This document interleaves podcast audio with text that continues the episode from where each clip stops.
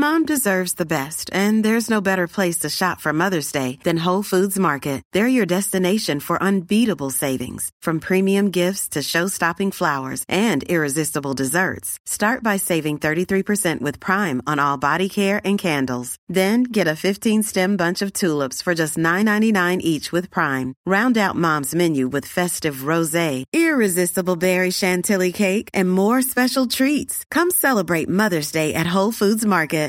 Good morning and happy weekend. This is Mary Mooney from the Oregonian Oregon Live, and here's a quick look at some of our best stories to keep you informed, entertained, and enjoying Oregon this weekend. There's good news for fans of fried chicken. Doug Adams, who is a finalist on Top Chef, plans to open a new restaurant in Selwood. The new venture will be called Holler, and it'll be a family-friendly eatery focusing on Adams' simple buttermilk brined and breaded fried chicken.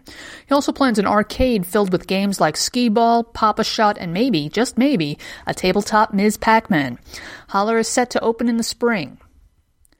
Lots of fun stuff happening this weekend in and around Portland. There's a ski fever and snowboard show this weekend at the Portland Expo Center to get you with the latest gear for winter sports on the slopes. It runs Friday through Sunday, and admission ranges from $3 to $14. At the Oregon Convention Center, there's a holiday food and gift festival running all weekend. It's a good opportunity to get the jump on holiday shopping.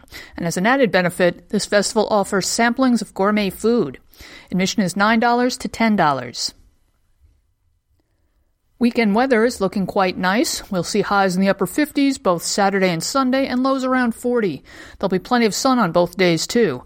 Best of all, that forecast will hold for the early part of next week, too. For these and more news stories, pick up today's copy of The Oregonian or head to OregonLive.com. We'll be back Monday morning with another flash briefing.